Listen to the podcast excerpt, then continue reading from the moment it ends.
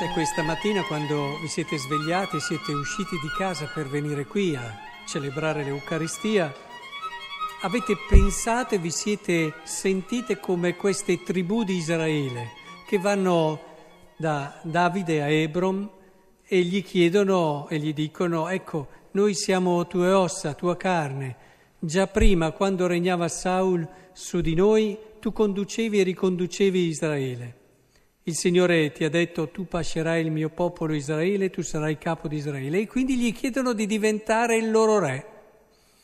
Bene, quello che hanno fatto queste tribù, in fondo lo facciamo noi questa mattina. Siamo usciti di casa, siamo venuti qui davanti a Cristo per chiedergli di diventare il nostro re.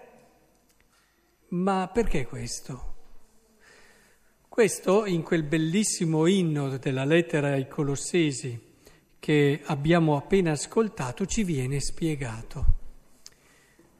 Perché Cristo è così importante nella nostra vita? Vedete, si dice: fratelli, ringraziate con gioia il Padre che vi ha resi capaci di partecipare alla sorte dei santi nella luce. Partecipare alla sorte dei santi nella luce. Quando si cerca un'affinità coi santi si corre magari a quello che sono diventati, magari si pensa anche alle grazie particolari che hanno ricevuto. Non si va all'inizio. All'inizio partiamo tutti con un'esigenza fondamentale. Qui si dice: ci hai resi capaci di partecipare alla sorte dei santi. Ma andiamo all'inizio. Cosa abbiamo di comune coi santi all'inizio? Abbiamo l'esigenza di senso. Come esseri umani abbiamo bisogno di dare significato, abbiamo bisogno di chiamare per nome le cose, possiamo ritornare su noi stessi e chiederci il perché, cosa che gli animali non possono fare. Anche un santo, quando è partito da quella domanda lì: che senso ha che io sia al mondo? Può essere semplicemente un fatto biologico casuale. Va bene l'amore dei genitori, ma anche dietro a quest'amore che significato c'è? Tutti partiamo di lì. È partito di lì San Francesco, è partito di lì Santa Caterina da Siena, è partita di lì anche Santa Beretta Molla. Tutti i santi partono da una domanda di significato, che la possiamo fare anche noi, ed è su questa base che cominciamo un cammino di risposta, un cammino di ricerca, un cammino di verità che può davvero rendere la nostra vita completa e piena. Perché siamo qui in questo mondo? Perché abbiamo cominciato un giorno a respirare? Perché abbiamo cominciato un giorno a pensare? Di qui dobbiamo partire. È il punto di partenza di un essere umano maturo. È vero, dinanzi a questa domanda c'è chi subito, dopo un po' di tentativi, meglio, lascia, dice: io lascio. Per me non ha significato e non ha senso, con tante conseguenze, ahimè. C'è chi, la maggior parte delle persone, si riempie la testa di cose da fare e di pensieri e di emozioni e di situazioni particolari. Alla fine arriva alla fine dell'esistenza, appunto, che magari non si è mai fermato prima seriamente a pensare e a rispondere a questa domanda. Si trova davanti a delle situazioni, a delle esigenze e si accontenta di risposte comuni. La vita è così. Di risposte che fanno parte ormai di quel tessuto di modi di dire che dice una cosa in me.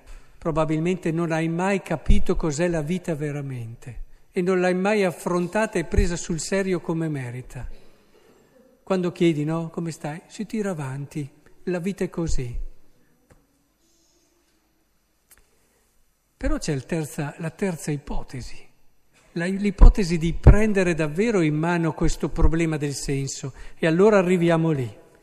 arriviamo lì, arriviamo a quello che ci mostra l'inno, che Dio ha creato l'universo, ci ha trasferiti nel regno del Figlio suo, del Figlio del suo amore, per mezzo del quale abbiamo la redenzione, il perdono dei peccati.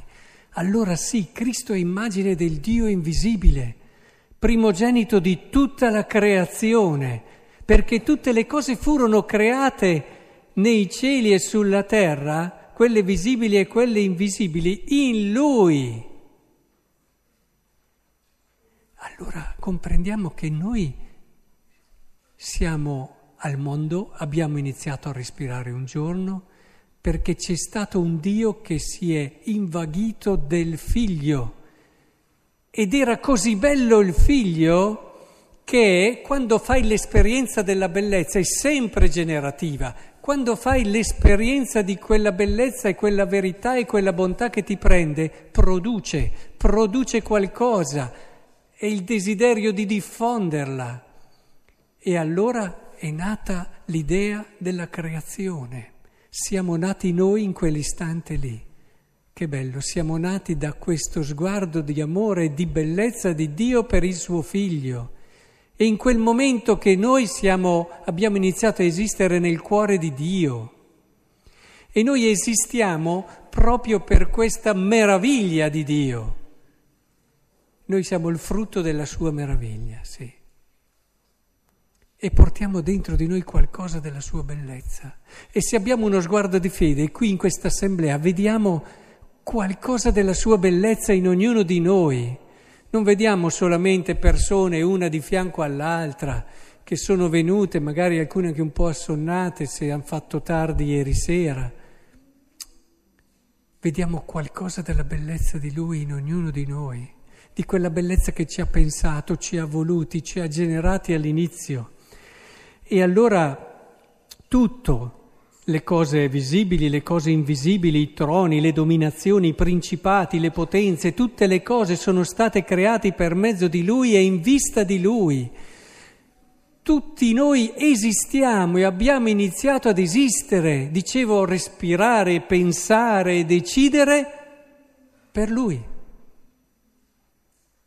Noi esistiamo per Lui.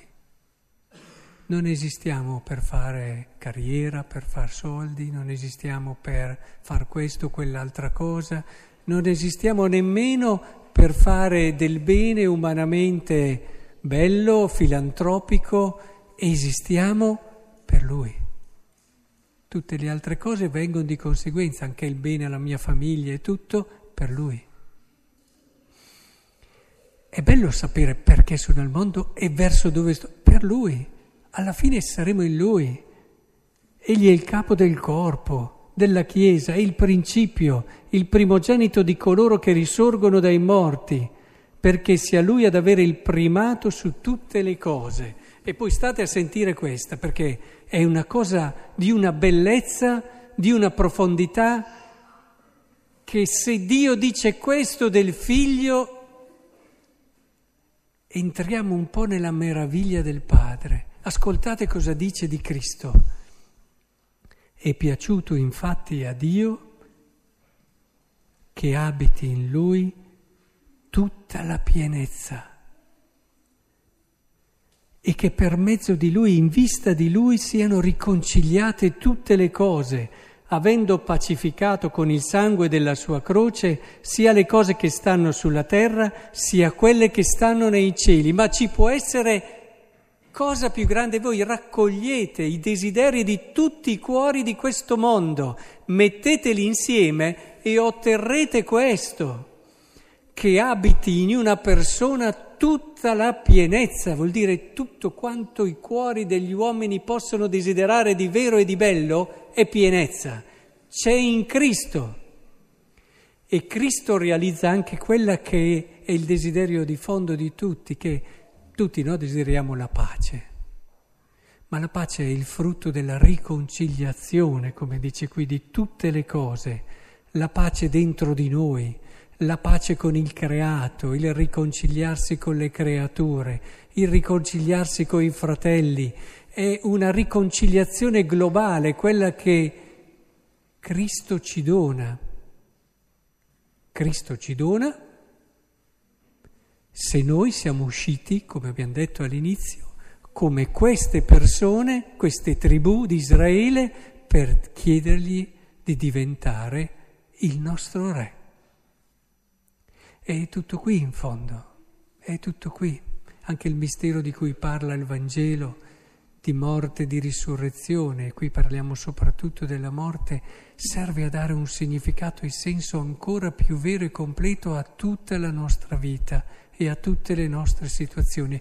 Allora usciamo come queste persone, siamo qui per dirglielo al Signore, diventa il nostro Re, noi siamo qualcosa di te, della tua bellezza, noi siamo per te, vogliamo ritrovare il senso vero e profondo del nostro correre. La TV non ce lo rivela, non ce lo insegna questo, neanche i giornali tante volte che leggiamo. Noi siamo venuti qui per chiederti, Cristo, tu sia il nostro Re. E allora qualcosa di quella pienezza che Dio ha voluto che fosse in Lui, che abitasse in Lui, comincerà a riempire la nostra vita.